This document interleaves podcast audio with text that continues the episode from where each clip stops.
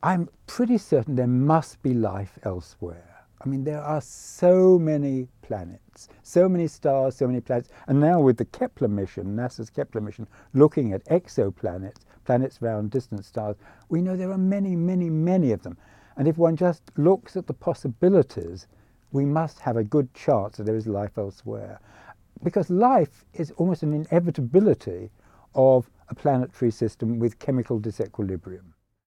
It's difficult to think that our ocean on Earth could be a good analogue for something like an icy moon of Jupiter, which is as small as our moon, has an ocean which is, oh, goes up to, I would say, eight, nine times as deep as ours, and has an icy shell on the surface.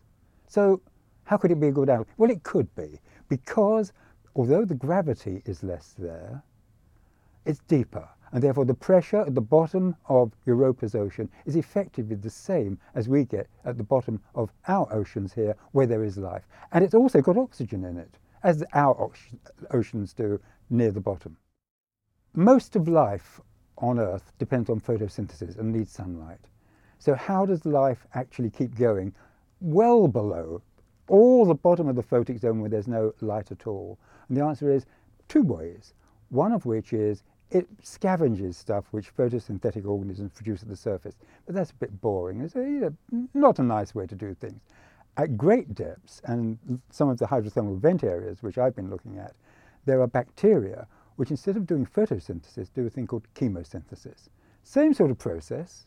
Carbon dioxide plus water gives carbohydrate. And that carbohydrate normally comes from energy from the sun for us. For them, it comes from energy from the chemicals coming out, toxic chemicals coming out from hydrothermal vents. And they produce the bottom of the food chain energy for all the organisms that live there. When we want to look at a food chain, we've got to see who is eating what and who is eating who. And we use a number of techniques. For example, we can look at the fatty acids, essential fatty acids, for example, which make up part of every cell that everybody has. We can also look up the amino acids that make their proteins, as make, make our proteins. And we can analyze them, seeing what types there are, how much of each. But we can also do one step beyond that.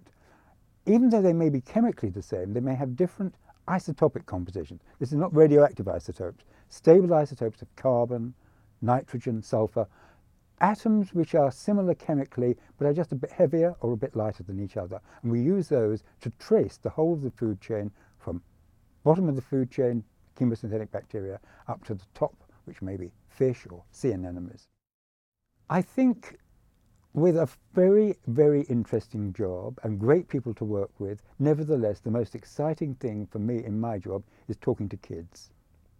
Because they a, have a phenomenal ability to get excited and respond and ask the most exciting questions, which then requires thought to make sure I can answer in language that they can understand. And if I can enthuse them and they can go on to do what I have been doing, well, that would be great.